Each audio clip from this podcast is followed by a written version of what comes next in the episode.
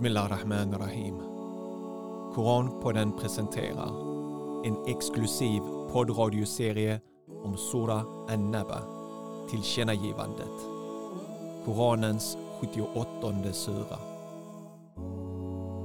Med personliga reflektioner, vers för vers, av mig, Salih Tufekcioglu och Salim Nayar. Du lyssnar på fjärde och sista avsnittet.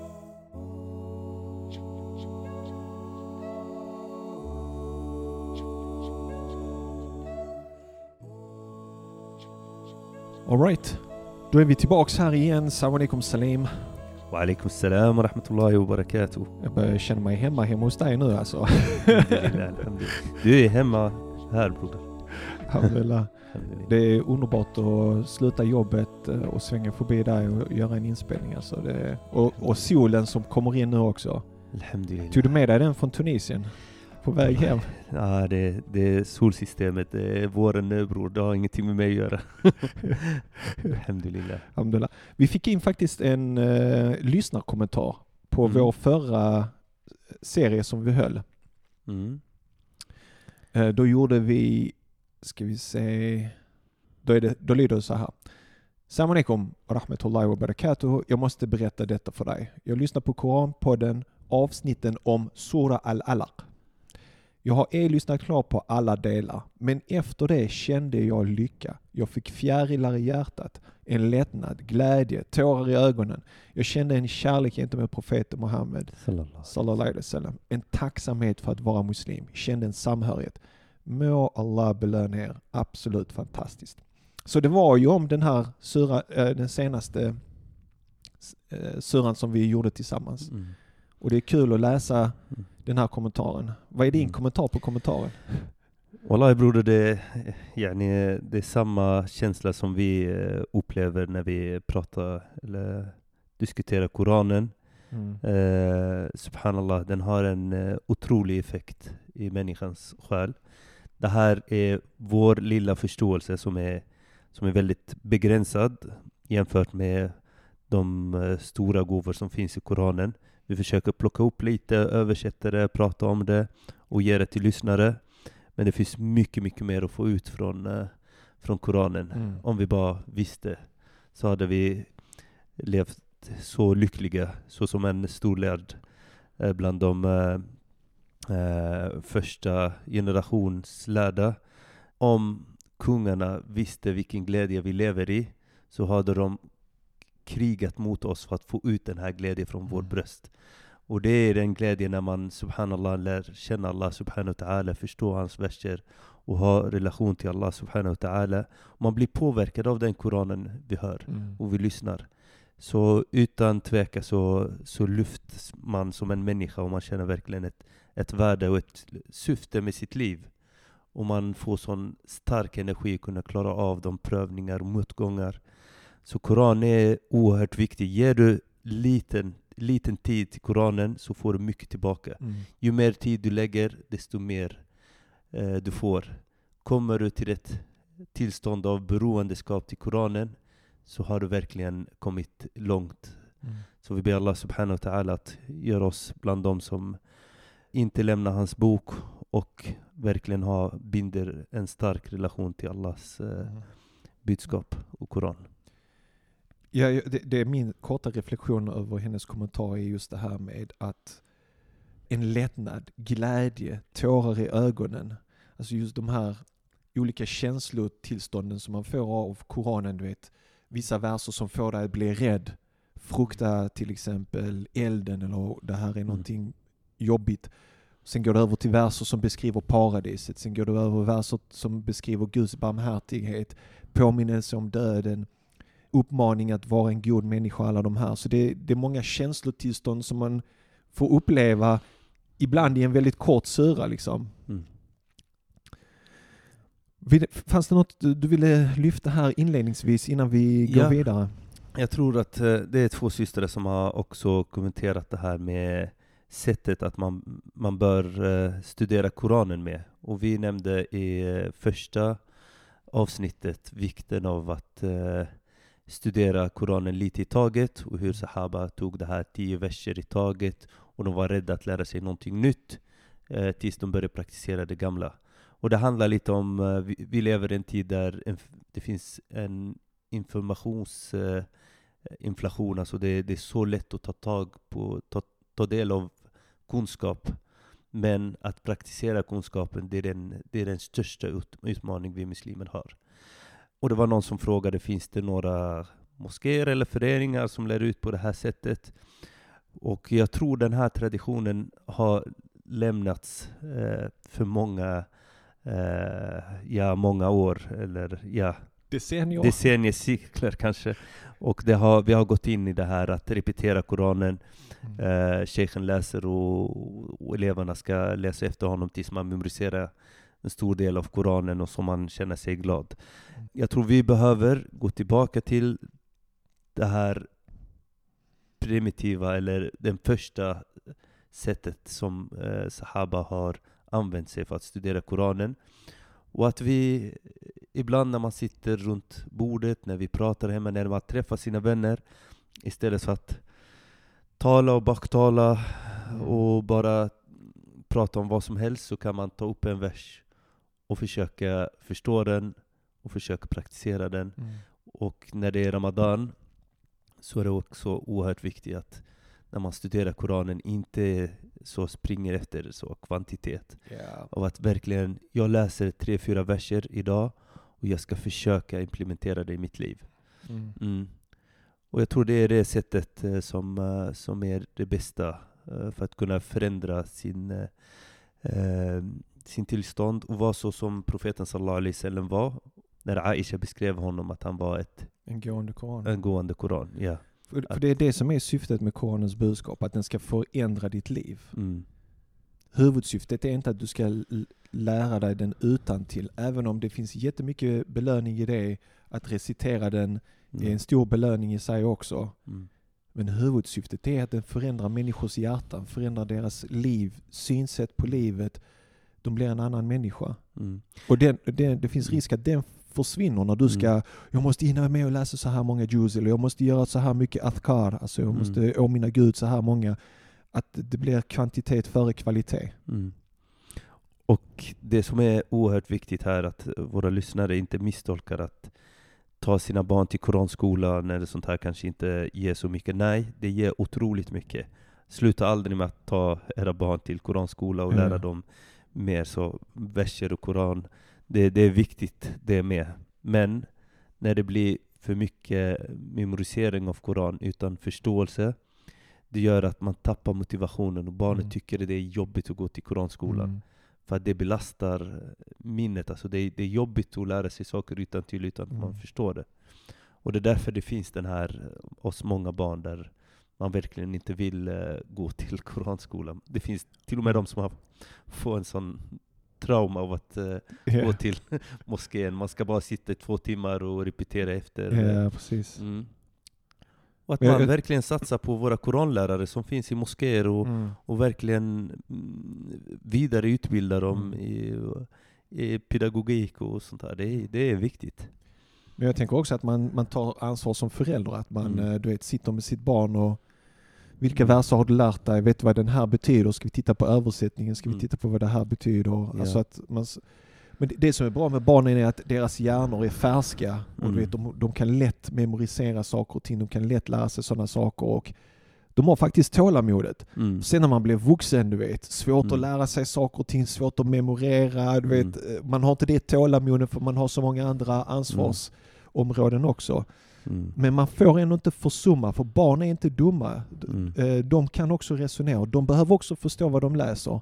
Jag tror vi måste hitta en balans där. Det är ja, jätteviktigt. Jag kan eh, lägga till eh, vår, eller Koranpoddens sista satsning är att jag har köpt in Kitab Tafsir, alltså Tahrir och Tanwir till för sin författare som heter eh, Tahir bin Ashur. Och eh, den här tafsir den är väldigt så berömd, en av de bästa tafsir som finns i den eh, muslimska bibliotek. Och han, författare, han har lagt 40 år av sitt liv mm. att eh, tolka Koranen. Och 40 år av sitt liv, det betyder ja, kanske några verser varje dag. Och det gjorde också att han var den han är. Alltså Ashuri är en av de största lärda under hans tid. Mm. Som är eh, rektor av Jamiat Zaytun, alltså eh, eh, Zaytuna universitet I Så- Tunisien. i Tunisien. Ja. Så det här att lite i taget, men under en längre period, det är en av sakerna som profeten sallallahu alaihi wasallam har uppmuntrat oss att göra. Mm. Sa det lilla som är, som är kontinuerligt av goda handling är mycket bättre än det stora som tar snabbt slut. Exakt. Så vi ber Allah subhanahu wa ta'ala att hålla oss stabila i hans väg, att Ja. vi verkligen fortsätter vara praktiserande muslimer Mm. med även små handlingar, hålla fast vid bönen, fasta Ramadan Mm. och lära sig lite i taget, men att hålla ut till sista andetag. All right, så jag tänker att vi kör igång inshallah. Förra gången Kör. så skulle vi ha läst 30 versen men jag tror vi Mm. missade den. Och, och, så därför tar vi den nu. Den 30 versen lyder som följer. فذوقوا فلن نزيدكم إلا عذابا Och vi ska säga, smaka nu frukten av era handlingar. Vi skall hädanefter bara hopa nya lidanden över er. Så det här är den sista versen som Gud Mm. vänder och pratar om de som förnekade budskapet som kommer få det här straffet. Mm. Eh, Det intressanta här är formuleringen att de ska få smaka straffet. Mohammed Knut Bernström lägger in parentesen frukten av era handlingar. Mm. Men det förekommer inte i originalvariant, Mm. i originaltexten, där är det bara smaka nu. Mm. Men jag, jag, tyck, jag tycker ändå parentesen är viktig, det som Mohammed Knut Bernström vill säga är att straffet är en konsekvens av handlandet, av människors handlande. Nej. Och eh, sammanhanget säger tydligt att det är Ja. frukten av era handlingar. Mm. Profeten Muhammed sallallahu alaihi wasallam blev tillfrågad vilken är den hårdaste vers i Koranen Mm. mot de som kommer att straffas. Och han säger det i den här versen. Faduqu falen illa adab. Och det är flera sahaba som har ställt samma fråga mm. och de fick samma svar. Mm. Så Abu Huraira bland annat äh, återberättade att han frågade profeten sallallahu alaihi wasallam vilken är den hårdaste versen i Koranen? Och han säger det, det är den här versen. Faduqu falen illa adab. Så tänk dig när man sitter i lidande och man tänker det som kommer efter, det är bara större lidande. Mm. Det är fruktansvärd känsla. Och vi som har varit sjuka eller vi har förlorat någon eller så vet man ofta att nu är det svårt men det kommer bli lättare. Mm. Den känslan är ganska skön när man sitter i en dålig sits och det är därför det är jätteviktigt när man besöker en sjuk person så ska man alltid ge hopp. Mm. Så det var Abdullah ibn Omar som, som var sjuk och det kom någon som besökte honom. Han sa och den, den som besökte honom han sa Jag känner någon som, som har haft samma sjukdom som du och han är dött. Ja, just det. Så han bara, gå, ja. Abdullah ibn Omar han sa, gå härifrån. ja, ja. Det är inte det man vill höra. Lär dig, lär dig så tefa'ul, alltså att ge hopp till, Ja, eh, till människor. Så när man är sjuk så vill man inte höra negativa saker, man ska Mm. alltid försöka få fram och det är också profeten sallallahu alaihi wasallam, han uppmuntrade oss när Mm. någon håller på så och dö och sånt här så ska man påminna honom om, om Allahs rahma. Man får inte förlora hopp. Precis, det goda Ja. han har gjort, Ja. eller hon har gjort. Så den som verkligen förstår innebörden av den här versen, den är väldigt så skrämmande. Men en sak som är oerhört viktig eh, och som är grunden i vår förståelse av paradiset och helvete. Tre saker bör vi aldrig glömma. Så om du har papper och penna framför dig, så anteckna. Rättvisan. Att Allah är den optimala rättvisa. Du ska aldrig tro när du läser de här verserna att det här är för hårt. Eh, vem förtjänar det här? Du ska veta att Allah subhanahu wa ta'ala kommer aldrig vara orättvis mot någon. Och det ger så här trygghet i hjärtat att man verkligen litar på att Allah kommer straffa enbart de som förtjänar det. Så det här straffet kommer aldrig nå någon som inte förtjänar det här straffet. Nummer två är Allahs rahma. Och om du känner någon rahma i ditt hjärta, Och det är barmhärtighet. bar, ja, barmhärtighet, eller ja, nåd, så kommer den lilla rahma du har, den kommer från Allah subhanahu wa ta'ala. Så tro aldrig när du läser de här verserna att du har mer rahma än vad Allah subhanahu wa ta'ala har. Det är, det är oerhört viktigt att du verkligen implementerar det i din förståelse av koranverserna. Att din rahma kommer aldrig överstiga Allahs rahma.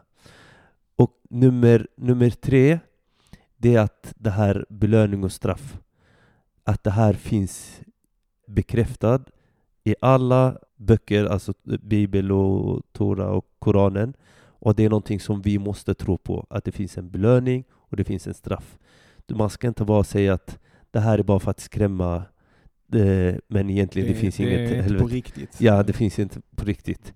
Både belöningen och straff finns, och det finns på riktigt. Mm. Både paradis och, och helvete. Mm. Mm. All right. Ska vi gå vidare till nästa? Nej. Nu kommer beskrivningen av paradiset. Eh, vers 31 lyder إن للمتقين مفازا I sin triumf får de gudfruktiga glädjas åt. Det är ren glädje. Nu kommer vi till eh, de verserna som gör en glad. Mm. Men jag, jag, jag tänker på de gudfruktiga, alltså de som har haft Gud i åtanke. men jag tänker också ordet gudfruktiga, så människor har svårt att förstå Bror Salah, jag hade velat eh, faktiskt eh, ta upp lite det här övergången. Ja.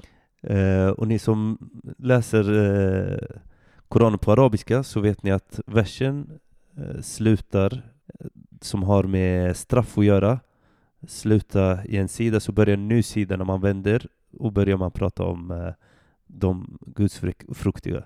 Och den här övergången, den är ganska vanlig i Koranen. Att man pratar om, om straff och sen pratar man om belöningen. om belöning. Men eh, Tahir bin Ashur här nämner någonting som är jätteintressant. Han bara, varför börjar man med straff sen med, Mhm. med belöning? Varför tror du att det är upplagt på det sättet? Jag, jag, jag tänker eh, som en pedagog, Mm. du vet, varningen först liksom. Mm. Om inte du gör så, så, så kan det bli så här, men, men om du gör det så kommer det bli bra. Mm. Alltså det, det är psykologiskt mycket Mm. bättre att varna först Mm. och sen säga det goda. Istället för att säga det här är det, det goda och sen, jag vet Mm, inte, det kom mm, för mig naturligt men jag har svårt att sätta ord på det varför det är så. Ja. Sheikh Tahir bin Ashur nämner här att eh, det är en naturlig övergång att eh, Allah subhanahu wa ta'ala pratar först om de som förnekar Mm. det budskapet. Amma an al-azim. Han pratar om dem, så, så han vill varna dem. Mm. Och han vill berätta hur svårt straffet kommer att vara. Mm. Men i slutändan, han vill Mm. Att de ska komma till belöningen istället. Precis. Och det är den känslan man vill avsluta med när man ber. Exakt. Ja, man vill verkligen sluta med att ja, det, det, det är på alla filmer Bror Salah. Det Ja. slutar alltid så. Ja, ja. ja. Du vill inte att dina sista ord ska, Ska vara, vara- skrämmande eller liksom gör inte för då blir konsekvenserna så här. Utan du vill att det sista du säger är, "Ey, det Mm. finns ett hopp, det finns det här goda, så lämna det och kom till detta Och istället.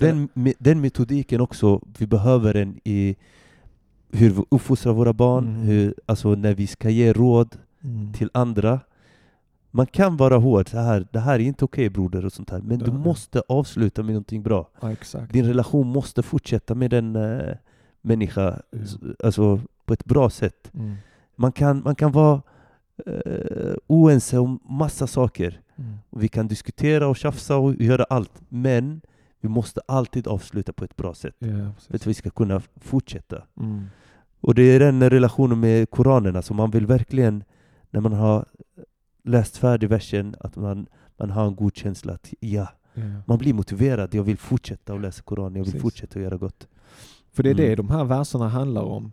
Mm. Det är ju för att motivera oss att göra gott och undvika mm. ont. Okej, okay. Uh, ska vi gå till nästa vers? Nej.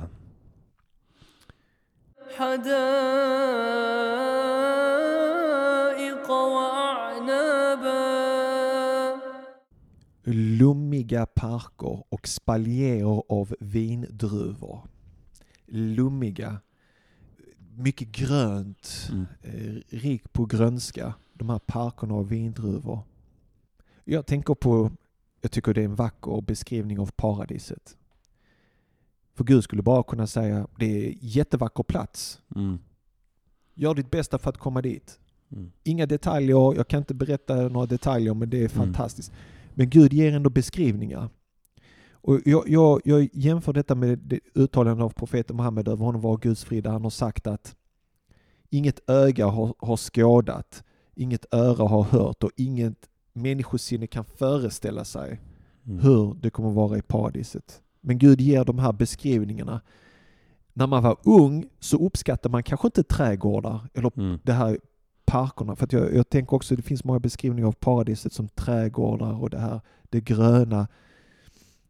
Men att, att komma ut i naturen eller kom, besöka en grön park, hur man fylls av glädje. Just Mm. nu också med, med den solen som vi har Mm. nu, hur, hur det får en att må väl. Mm. Så man tar med sig detta, detta är vad som väntar i paradiset, men ännu bättre än så. Nej. Nej, jag, jag, håller, jag håller med. Och hada'iq här det är plural för eh, trädgård, alltså en trädgård, så är det trädgårdar. Men det handlar också om alla träd som, eh, som har någon eh, stam. Ja. Och det kan vara för de som eh, bor i öknen, de tänker direkt på palmer och Mm. på ja, andra likartade träd. Men det kan också vara vilket, vilka träd som helst. Ja. Eh, och det är det här universella syn på skö- skönhet. Profeten sallallahu alaihi wasallam, Mm. eh, han växte upp i öknen där han bara kunde se palmer. Mm. Men Koranen kommer och beskriver alltså trädgårdar och, och ger namn på massa träd som profeten sallallahu alaihi wasallam hade aldrig sett. Och det är därför de som pratar om Koranens autenticitet, de säger att det är omöjligt. För en människa som har växt upp, har endast sett öknen, att beskriva skönhet som finns Mm. i världen och träd som finns i världen om det inte har varit så en uppenbarelse från eh, Gud. Det, det är intressant här nu när jag reflekterar över att du säger att människor i Mellanöstern, när de läser detta så tänker de på dadelpalmer och så. Mm. Jag tänker på en bokskog eller någonting sånt. Förstår du vad jag menar? Ja, subhanallah. Ja. Eh, men jag, jag, tror ändå att alla människor uppskattar naturen. Mm. Att komma ut till det gröna. Och människor tar sig ut i skogen och känner sig mycket bättre. Och, mm. eh, så ja. Ska vi gå till eh, nästa? Mm. Vers 33 lyder.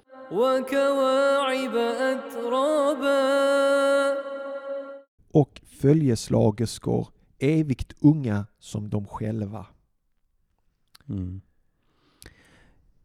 Ja, och här eh, Tahir bin Ashur också nämner eh, atrab, kawa'iba atrab och kawa'iba atraba här. Eh, versen tyder på arabiska. Atrab det betyder så jämnåriga. Mm. Eh, att människan i sin natur Mm. är ute efter alltid att eh, leva i, i par och att eh, ha en sån intim relation och sånt här.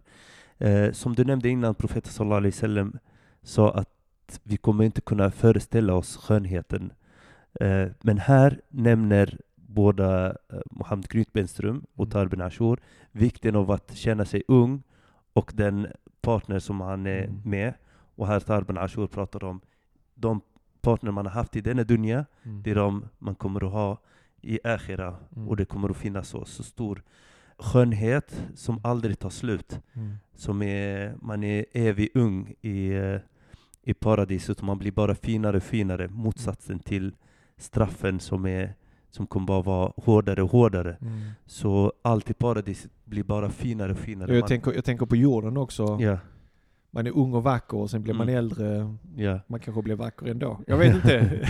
Ja, och här nämnes, alltså nu, nu det här är någonting nytt. Eh, synen, eh, det här med eh, feminismen och man frågasätter eh, Könsidentitet, könsidentitet och, och sånt sexuella ja, men det och jag har funderat mycket, jag vet den här frågan om att eh, varför står det inte så att vad förväntas för kvinnorna i paradiset och så Mm. vidare. Och um, som jag förstår, Allahu alam, så Allah subhanahu wa ta'ala har skapat oss och han vet var och en av oss vad är det som är som han dras av mest. Mm. Och jag tror inte att eh, kvinnorna skulle ty- tycka det är jätte, jätte, jätteviktigt att eh, beskriva en, eh, en man i paradiset som de kommer att träffa. Men det är också så här att Allah vet att det finns en blygsamhet som är, Mm. som är viktig. En människa Mm. och ålder, Mm. det är någonting som man verkligen alltid rädd att med tid så kommer jag förlora Mm. skönhet. Och, ja. Men eh, i paradiset, tiden har motsatseffekt. Mm. Tiden på denna dunja har en effekt där allt förstörs, eh, omvandlas med tid. Men i paradiset så finns alltid den här känslan att det som är redan bra kommer alltid att vara bättre. Mm. Och det är motsatsen till det som är, har kommit i förra versen. Mm. Det som är dåligt kommer bara vara Mm. Eh, sämre. Sen var det ju den här funderingen kring eh, kön Ja, och genus. Liksom, varför förekommer den här versen som talar om kvinnors... ja jag, skönhet. jag tror Allahu alam, det, det, det som motiverar många män Mm. Då, de, de dras jättemycket av eh, ja, Av det kvinnlig- yttre. Det, av det, det, kvinnlig skönhet och sånt Ja. här. Men det finns ingenstans där det inte Mm. eh, står, eller där det står att eh, kvinnor i paradiset kommer att- att hitta det de Mm. Mm. söker efter också. Men Koranen, det är Allahs ord och Allah har skapat kvinna och begreppet bly, blyghet Mm. att vara blyg. Om du slår det på eh, Google, Google på svenska så Mm. kommer det bara komma massa eh, hur kan du hantera, ta, bli av med blygheten. Ja. Alltså det är något som, som är väldigt så negativt. Ja. Men, men i, i många andra kulturer så är blyghet någonting så väldigt positivt. Mm. Även hos män. mm. I islam, så profeten sallallahu alaihi wasallam, eh, han var väldigt Mm. blyg och han, och han nämns att det är som en ung eh, kvinna, ja. hans eh, blyghet. Och Uthman radiallahu anhu var, var väldigt blyg också. Mm. Så de, han satt profeten sallallahu alaihi wasallam en gång. Han eh, satt med Abu Bakr och med Omar och andra sahaba. Och han satt sig så här, hans knä syndes och Mm. så, så fort Uthman kommer så han satte sig ordentligt och han täckte Mm. sina knä. Så sa Abu Bakr och Omar, vad, vad hände? Varför eh, så Mm. fort Uthman kom så hade Ja. eh, jag klätt Mm. jag täckt dina knä. Så han sa, ska inte jag vara blyg Mm. över den som änglarna är blyg, blyga över? Mm. Så Uth- Uthman el-Hayy kallas det, den Mm. blyga. Så det är, en, det är en fin karaktär, både hos män och oss kvinnor. Mm. Allahu alam, ja. Men det, det, då oftast, eller ibland har det riktats kritik mot eh, Koranen att eh, det ut, alltså att när det pratas om paradiset så pratas det om kvinnlig skönhet i paradiset och så Mm. Den kritiken, Mm. den grundar sig i någon viktoriansk kristen uppfattningen av Mm. sexualitet och skönhet är Mm. n- någonting som är motsatsen till det gudomliga eller det Mm. andliga. Förstår du Mm. vad jag menar? Mm. Men det har aldrig varit en del av islam Mm. att man gör den separationen. Mm. Utan det som profeten till exempel värdesatte av, här på jorden, det var parfym och Mm. kvinnor. Mm. Mm. Om man säger det till någon så säger de, nej men det är så världsligt. Mm. Älskar han kvinnor? Ska han inte älska Gud Mm. mer än allt? Alltså hänger du med? Ja. Så man sätter det som en kontrast mot varandra. Jag, jag tror inte det är Mm. kvinnlig skönhet så som det beskrivs där. För att Gud har skapat männen som är väldigt visuella, som ser skönheten på det sättet. Eh, och, och tittar man, och de som kritiserar då, ja men varför pratas det om så kvinnlig skönhet och sånt? Mm. Och det, den kritiken kommer från människor som bor i väst och så Mm. vidare. Mm. Jag menar, du vet, man har utnyttjat kvinnlig skönhet för att sälja Bilar och... Bilar och. Vilka- allting för de Ja. vet hur de ska nå män. Mm, mm, För att männen är väldigt visuella Mm. och fastnar för kvinnlig skönhet på det sättet. mm, Och jag, jag tror det ligger någonting i den manliga naturen och man kan Mm. prata om det idag. I, Mm. I vissa sammanhang är det svårt att prata om, om Mm. sånt.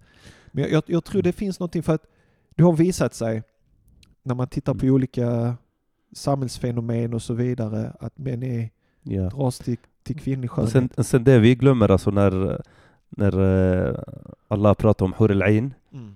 det är ingenting jämfört med, med våra egna fruar Mm. i, i paradiset. Och det som, som är så fint, det kommer nu i nästa vers, eh, Bror Salah. Och där, som kommer förklara versen vi pratar om just nu. Mm. Och där Allah subhanahu wa ta'ala pratar om vin. Mm. Eh, Kawa'iba atraba wa ka'san dihaqa. Mm. Eh, alltså det är de här glas som är fulla av vin. Eh, det det betyder att de är... Nu går precis. du händelserna i förväg. Ska jag ja. läsa nästa vers? Eller? Ja, du kan läsa det på svenska okay. så kan vi... Ja. För att vi behöver komma tillbaka till, till den här ja. versen. Ja. Men då, då läser jag på svenska för mm. vers 34 lyder...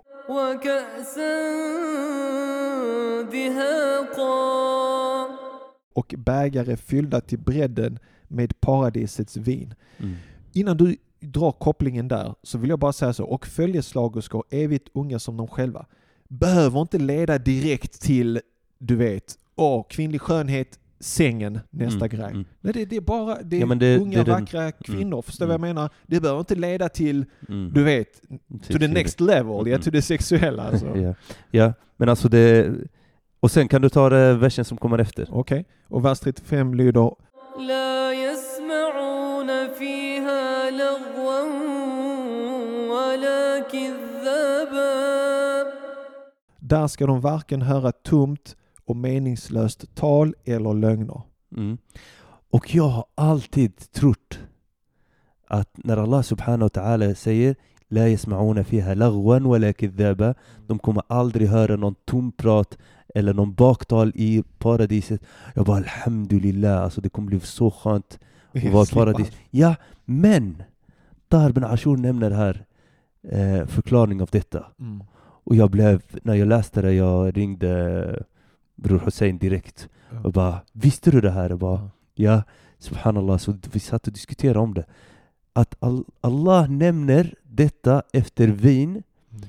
och då, då, då, då betyder det att den vin du dricker, du kommer inte hitta i den någonting som leder till det vanliga som när man dricker och sånt här, att man börjar baktala. Och alla vi som är muslimer som har suttit så här på sån efterwork eller Ja. man, ska, ja, man ser hur de som dricker direkt börjar prata illa om alla sina kollegor och sånt här. Ja. Vet vad det är för något. Må Allah skydda oss. Så i vinet så tas bort det här, allt som är som, är, Som berusar dig. som berusar dig, som får dig... Det är inte det vi pratar om när vi pratar om vin i paradiset. Ja. Och det är samma sak när vi pratar om, om eh, kvinnlig skönhet eller sånt här. Det är inte det vi pratar om. Det är inte den här eh, män som går in och kollar på smutsiga saker på nätet och pedofili och eh, prostitution. Allt det här smutsiga som ligger runt det sexuella och det relationen mellan könen hör inte i paradiset. Och det kommer vara så skönt för att eh, det finns en väg att ta som är rätt när det finns en eh, acceptans från båda par, att vi eh, samtycker och det finns, ja, det blir väldigt fint Mm. den här relationen, den intima relationen. Mm. Ja, men allt runt omkring, Mm. allt som sexualiseras, som Precis. ska Utnyttjas. utnyttjas, eh, unga eller svaga i samhället som utnyttjas sexuellt Ja. med pengar och sånt här. Och också, Allt det här, Jag, jag läste, ja, ja fortsätt. allt det här finns inte. Mm. Och det är den versen, Allah subhanahu wa ta'ala som kommer tredje, han förklarar att i paradiset, det kommer inte, vinen kommer inte att leda till baktal och till Mm. bråk och sånt där. Det kommer bara vara gott. Mm. Och ni, alltså vi som verkligen tycker om att dricka olika juice och sånt här, vet att det finns så eh, att jag, jag tror att vin är jättegott. Jag har inte Mm. smakat det. Jag har Men luktat på det, jag tycker inte det luktar gott. Men ja, anyway, öl känner jag, det luktar riktigt så. Det är bara att Men- koppla till alkisar. Men, det är, Men jag tror, ja, ja, men absolut, det smakar gott tror jag för att det så, har blivit så populärt och Mm. känt. Och, ja. mm. Och, men det är den dåliga effekten vi vill inte ha. Exakt. och Allah subhanahu wa ta'ala säger i Koranen att det finns gott, Mycket i det, Mm. men det finns mycket så Alltså, det dåliga övervinner det goda i vin. Precis. Mm. Men när, när, jag hör den eh, versen, där ska de varken höra tomt och meningslöst tal eller lögner. Just den versen berör mig extra mycket. Mm. Som minoritet i Sverige med de utmaningar vi har med växande islamofobi och där så fort man är inom citattecken muslimsk aktivist eller Mm. engagerad. Jag menar det som jag har fått utstå, som du har fått utstå, Mm. som många nära bröder och systrar har fått utstå.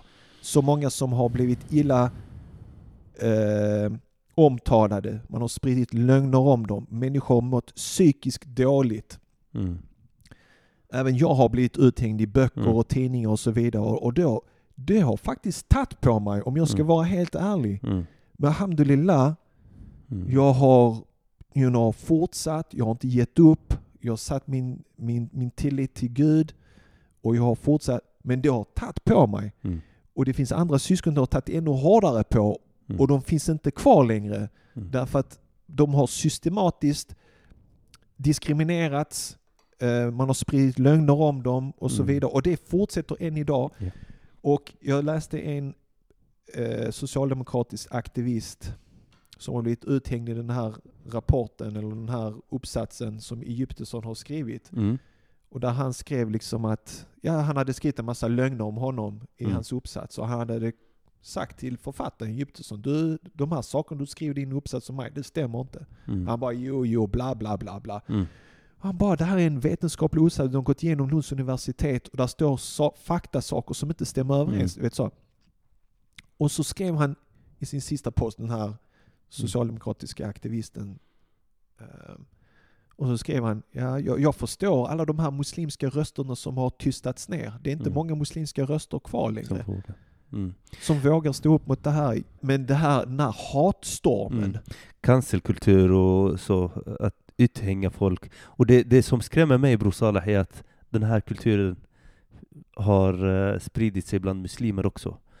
Trots att vår tro verkligen avsky eller begränsa oss av att verkligen baktala någon som synder eller prata om någons synder så efter att han har gjort tauba.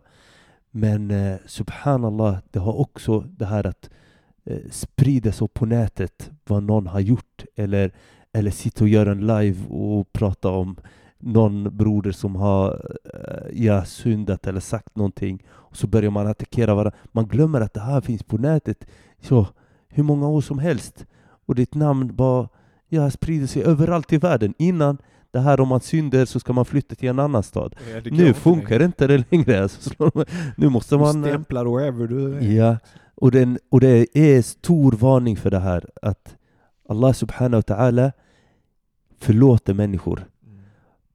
Mm. Vänta lite, alltså låt Bror Salah, du känner, du känner många som har baktalat oss och som har skrivit om oss på nätet och som har sen efter några år de skriver som meddelande förlåt. Ja. Om, tänk om vi har varit snabba och bara baktalat dem tillbaka. Mm. De skulle aldrig få den möjligheten att, att kunna säga förlåt. Mm. Profeten sallallahu alaihi wasallam, alltså han som mördade eh, hans eh, farbror Hamza och hon som åt av hans lever, alltså när han dog, Hamza, ja, båda har blivit muslimer. Han har kunnat bemöta dem. Okej, han hade lite svårt för den som har mördat honom. Han sa Jag förlåter dig, Mm. men jag vill inte se dig just nu. Ja. Förstår du? Men han har inte gjort en sån här för evigt du är Cancelled. cancel. Ja. Och det måste vi vara väldigt försiktiga med. Ja. Och tyvärr, alltså den här aktivismen som är väldigt hård, eh, så antirasistisk ak- aktivism.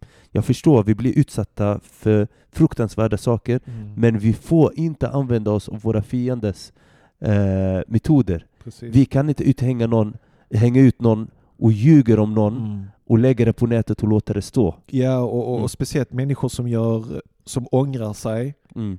och som till och med blir muslimer. Mm. Och så bara nej, han har spridit så mycket hat så han kan inte bara göra tauba och sen bara är det mm, glömt. Han måste ut nu och han måste göra detta och detta och detta. Sen Mm. kan vi acceptera honom, sen kan vi godkänna honom. Mm. Jag, jag tycker folk pratar med Men just det här med tal och du vet, människor jag har träffat som har blivit sårade. Vad var det på grund av? Något som någon sa. Mm. Alltså just tungan, det kan starta krig, det kan starta bråk, Mm. det är få människor må psykiskt dåligt, få människor begå självmord. You know, alltså, du vet, på, varför? För att folk använder sin mun för att sprida massa garbage och Mm. lögner om andra. Mm. Så när jag hör den versen, speciellt på arabiska, jag lovar dig, den Mm. landar som en Mm. sån, som en fjärde. Alltså, jag känner hur Gud talar till mig. Sally, du har fått höra allt det där.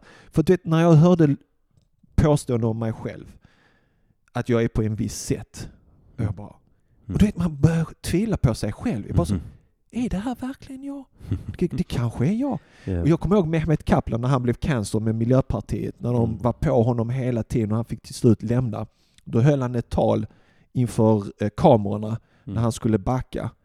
Och då sa han, jag kommer aldrig glömma det, han, höll ett tal om att han skulle lämna politiken, men han sa Jag vet vem jag är. Jag Mm. vet vad jag har för åsikter och vad jag står för. För att de utmålade Mm, honom mm. till allt möjligt. Mm. Men just när han sa det, då kände jag så, det är exakt så jag känner. För när du möter det där stormen av hat och lögner så börjar du få lite självtvivel. Kanske jag har den Mm. åsikten, Mm. kanske... Men sen bara, nej, det är inte jag. Och sen måste man stå fast bara, jag vet vem jag är. Mm. De människorna som skriver lögner om mig, de har, De har aldrig aldrig suttit med mig, druckit Ja. kaffe. De är sådana här tangentbordsaktivister. Mm. Eh. Ja. Och jag kommer ihåg en utan att nä- nämna namn, han var en sån ta tangentbordsaktivist, han kartlade mig, bla bla bla. Jag lyckades komma i, och prata med honom på telefonen. Mm.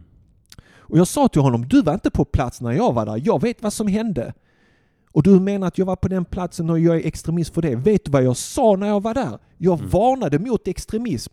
Du satt Mm. inte med Ja, jo, jo, ja, jo. Mm. Och sen vad gjorde han? Han la en liten fotnot högst upp på, i, på den här lögnsidan. Så sa han en liten fotnot, ja Sally har en annan åsikt, men här Ja. kommer mina lögner ändå. Mm. Och det var så långt han gick att erkänna att det han skriver är fel. Mm. Och jag vill inte ens ha hans fotnot, jag vill inte Mm. ha någonting. Ha dina lögner där.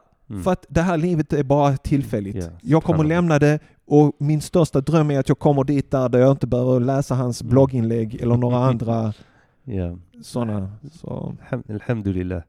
Det, jag vet exakt hur det känns och, och, och att Allah subhanahu wa ta'ala, de gångerna han använder eh, nedstämdhet, då säger han till, i Koranen, så säger han det till profeten sallallahu alaihi wasallam.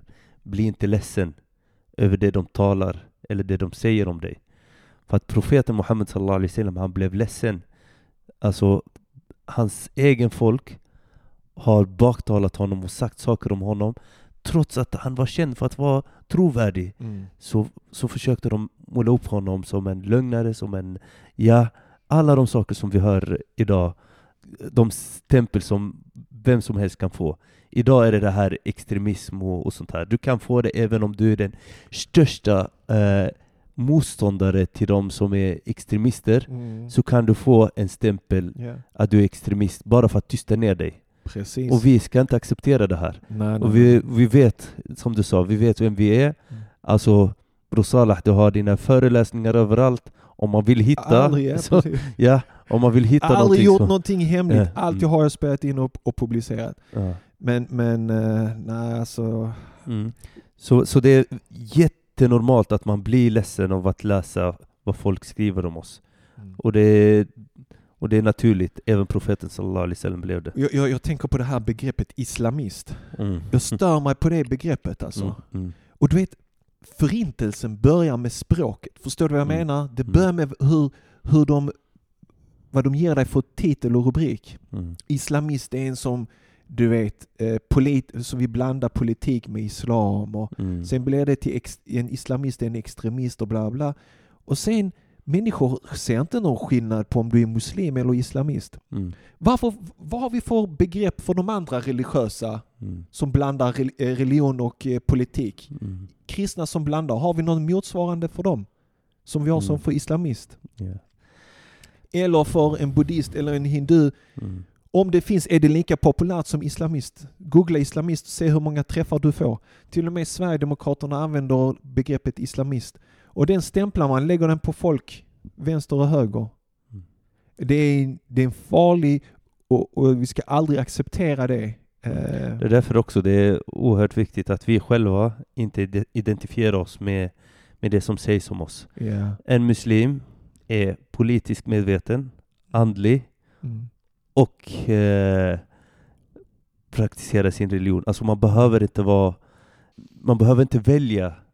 Jag, jag ska bara välja andlighet av islam. Jag ska bara vara politiskt medveten och, och aktiv så mot alla, mot islamofobi och sånt här. Det, den uppdelning är inte relevant för oss muslimer. Muslim, det räcker. Jag behöver inte Exakt. vara aktivist, islamist, Ja. eh, ja, andlig, eh, ja, jag vet inte vilket namn. Traditionell muslim Traditionell- eller fundamentalistisk ja, muslim. Jag vill inte ge sådana begrepp nu. salafist och- Exakt. Ja, jag behöver inte det. Jag är muslim. Muslim betyder att jag är medveten, politiskt medveten i allting. Jag är medveten. Jag behöver inte gömma mig någonstans och det ska vara and, andlig. Och jag är andlig samtidigt. Jag har min, min relation till Allah subhanahu wa ta'ala. Jag försöker att följa det budskapet som profeten sallallahu alaihi wasallam kom med. Mm. Nu har vi eh, spårat ut för mycket ja, kanske. Det, har vi. vi går till nästa vers kanske, eller? Nej. Vers nummer 36 lyder.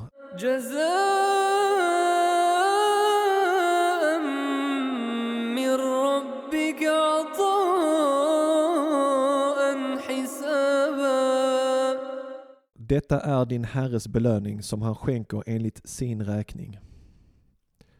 Mm. Ska jag gå till nästa? Nej.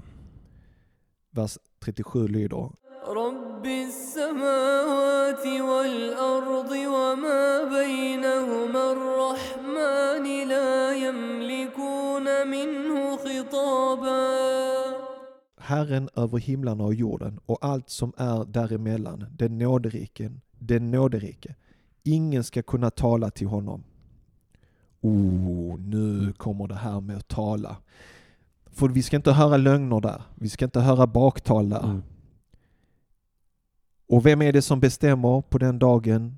Det är inte någon journalist Mm. eller någon president eller någon kung eller någonting. Det är Allah som bestämmer. Och ingen ska kunna tala till honom.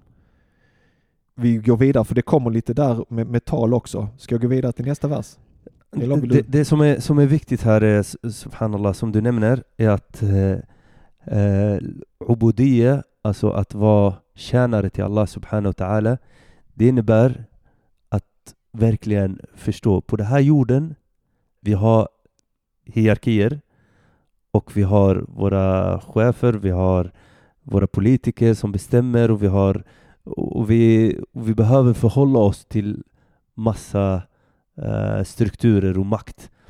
Eh, den här makten som styr oss, på något sätt, det är viktigt att förhålla sig till för att vi ska kunna leva och sånt här.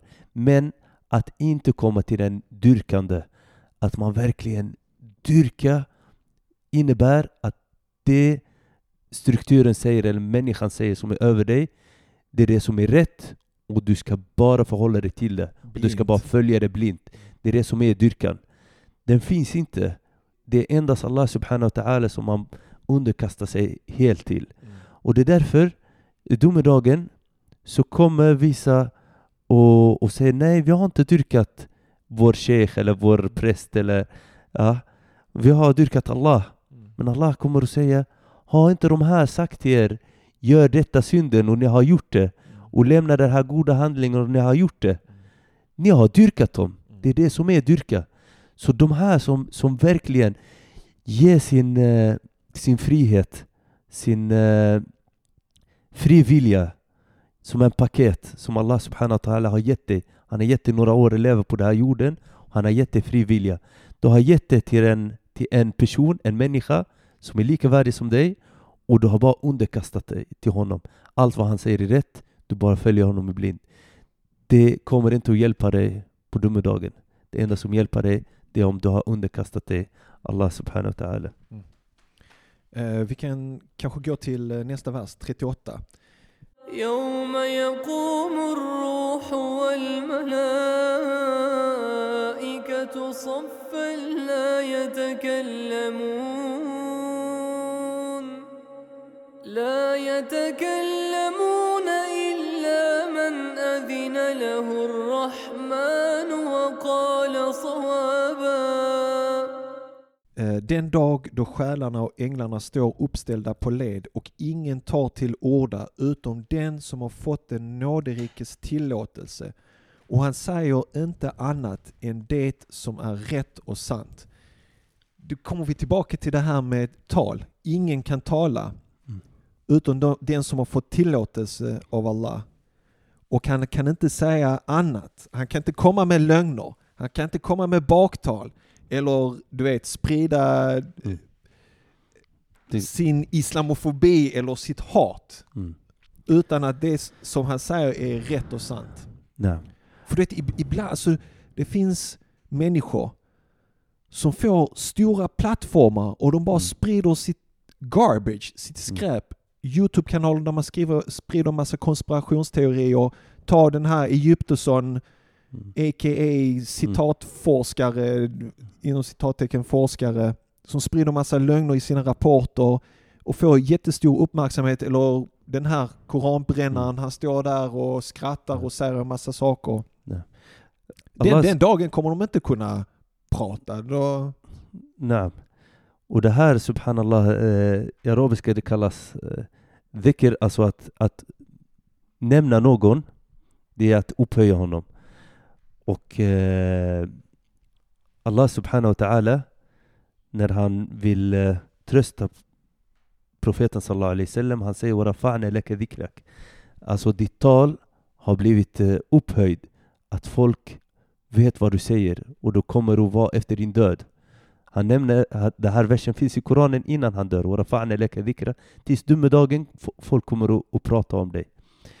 Och det här är någonting stort. När du får plattform att prata ja, i denna dunja, det har varit svårt att du ska få en plats där folk ska lyssna på dig och sånt här.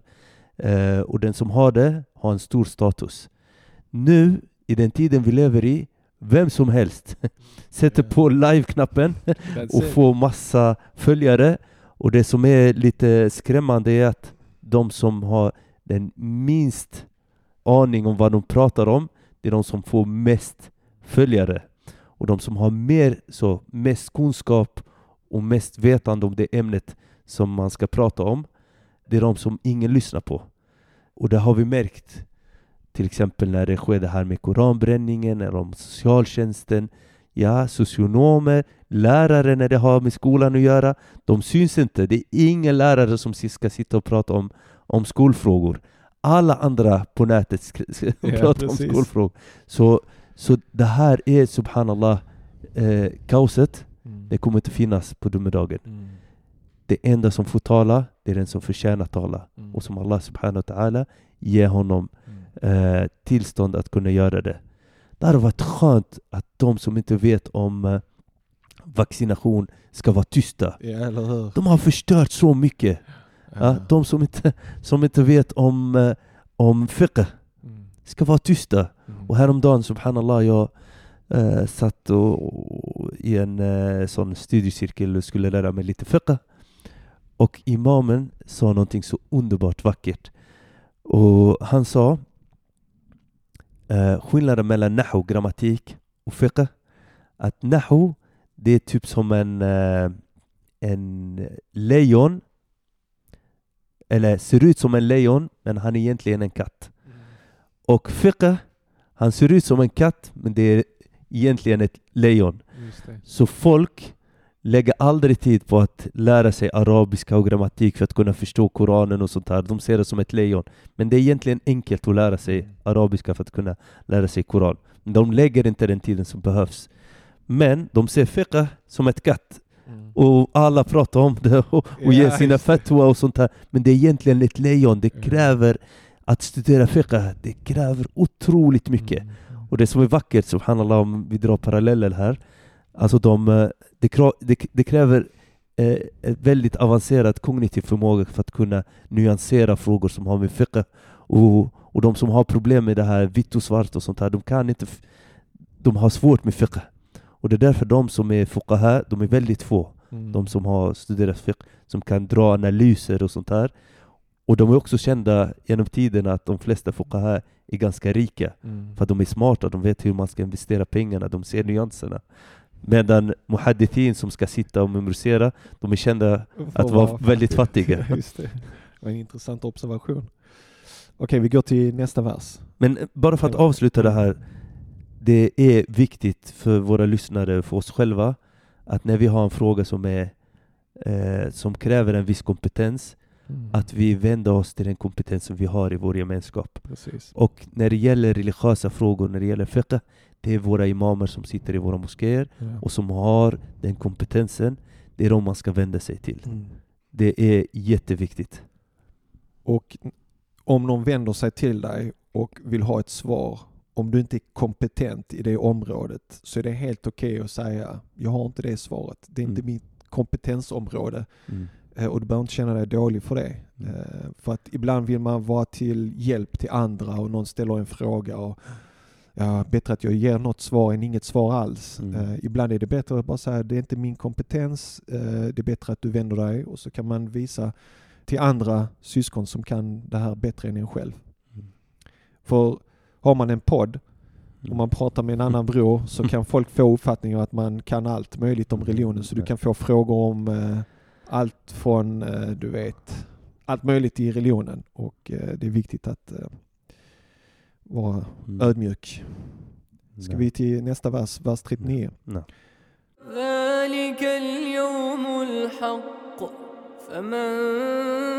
Nej.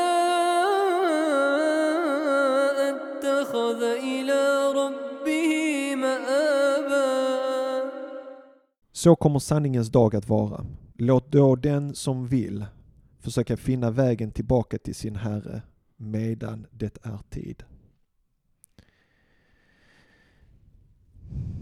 Ja. Här kan vi koppla till det vi har pratat om innan Bror Salah, att, att egentligen Allahs budskap med de verserna som skrämmer oss, Mm. det är det här.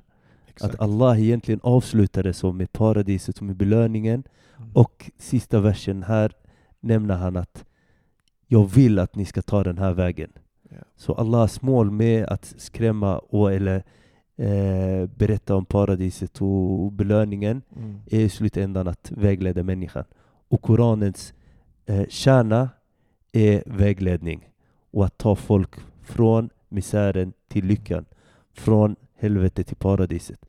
Och det är också det budskapet som vi muslimer bör ha med oss. Mm. Att vårt mål i slutändan är människans bästa, individens, mitt Precis. bästa och de som är i min omgivnings Mm. bästa. Jag, jag tycker om formuleringen också, så som det blir på svenska. Låt då den som vill. Det är inte påtvingande, Mm. förstår vad jag menar? Du har fått höra detta. Mm. Och tänk efter och välj det som du vill. Mm. Vem vill inte finna vägen tillbaka till sin Herre? Mm. Och jag tycker, men, men parentesen är också kraftfull här. Ja. Medan det, det finns tid. För hur länge vet vi hur vi, hur vi lever här och hur, länge, hur lång tid vi har på oss? Mm. Nej, alltså även formulering på arabiska är så väldigt påtalande. Alltså det är en eh, inbjudande till att börja praktisera islam. Ja. Så vi hoppas att de som hör oss eh, får också den här känslan att Allah säger till dig فَمَنْ شَاءَ اتَّخَذَ إِلَى رَبِّهِ مَآبًا Ja. Den som, som vill Mm. får gå närmare till Allah subhanahu wa ta'ala och vända sig till honom. Hur skulle du säga nej, jag vill komma längre bort från min Mm. Herre? Ja, Det är, så subhanallah. här. det är en klock, klockrent eh, argument. Vi går till vers nummer 40. إنا أنذرناكم عذابا قريبا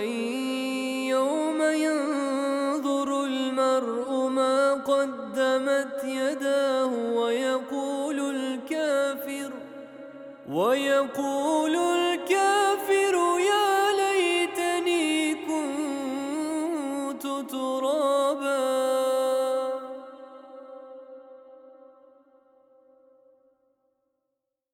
Vi har varnat er för ett straff som är nära förestående och som kommer att drabba er den dag då människan ser klart vad hon har sänt framför sig till domen och då den som förnekade sanningen ska säga ack, om jag nu hade varit mull och jord. Det är nästan som en summering av hela suran, den här sista 40 versen. Nej. Men det är det här ång ångern som de som förnekade sanningen kommer känna. Ack Mm. om jag nu hade varit mull och jord. Mm. Det som är vackert, det är Abu Bakr radiallahu anhu. Han brukar säga att jag hade velat vara en eh, fågel som bara blir sand Ja, i domedagen. Och de rättfärdiga, de hade velat vara sand i dunja. I dunja för att de tänker här på det här livet. För att de tänker, jag vill inte stå framför Allah subhanahu wa ta'ala med synder. Eh, men de som är sanningsförnekare, De vill vara Gud på de, jorden. de vill vara Gud på jorden och de vill vara sand Mm. på akhira. Ja, precis. De, de förnekar att de, att de har syndat, de är högmodiga, de ser sig själva väldigt så stora och de ser sig själva som gudar och sånt här. Men i slutändan, när de står framför Allah subhanahu wa ta'ala så önskar de sig att de skulle vara som sand. Mm. Så det, jag tycker det är så otroligt vackert att Abu Bakr radiallahu anhu, redan i dunja, han är rädd. Ja. Men profeten sallallahu alaihi wasallam han sa Allah kommer inte förena två rädslor Mm. för en människa. Den som är rädd i denna dunja kommer att vara trygg i akhira. Mm. Och den som är glad i denna dunja och tror att han äger allting, han Ja, kommer inte förena två glädje för dem. Det. Ja. Och det här glädje och eh, rädsla, det är kopplat till trygghet. Mm. Den som känner sig trygg och han känner att jag kan göra vad som Han helst. är helt självständig. Ja, Mm. må Allah skydda oss från eh, falsk trygghet. Amin. Det var allt, tänker jag. Har du några avslutande ord? Eh, jag tänker så här att vi måste fortsätta med Mm. nästa vers inshallah. Sura, tänker du? Nästa sura inshallah. Så hoppas att eh, vi får in eh, flera intressanta gäster. Jag ser att du sneglar på Hussein Hamed som smög in här och bad. Eh, Ja. han ler. Jag vet inte hur vi ska tolka det s- för svar, men vi ska försöka... Leende är ett godkännande. Ja. Vi kommer nog utöka de här sittningarna med eh, ännu en mikrofon inshallah. آمين سبحانك اللهم بحمدك نشهد أن لا إله إلا أنت نستغفرك ونتوب إليك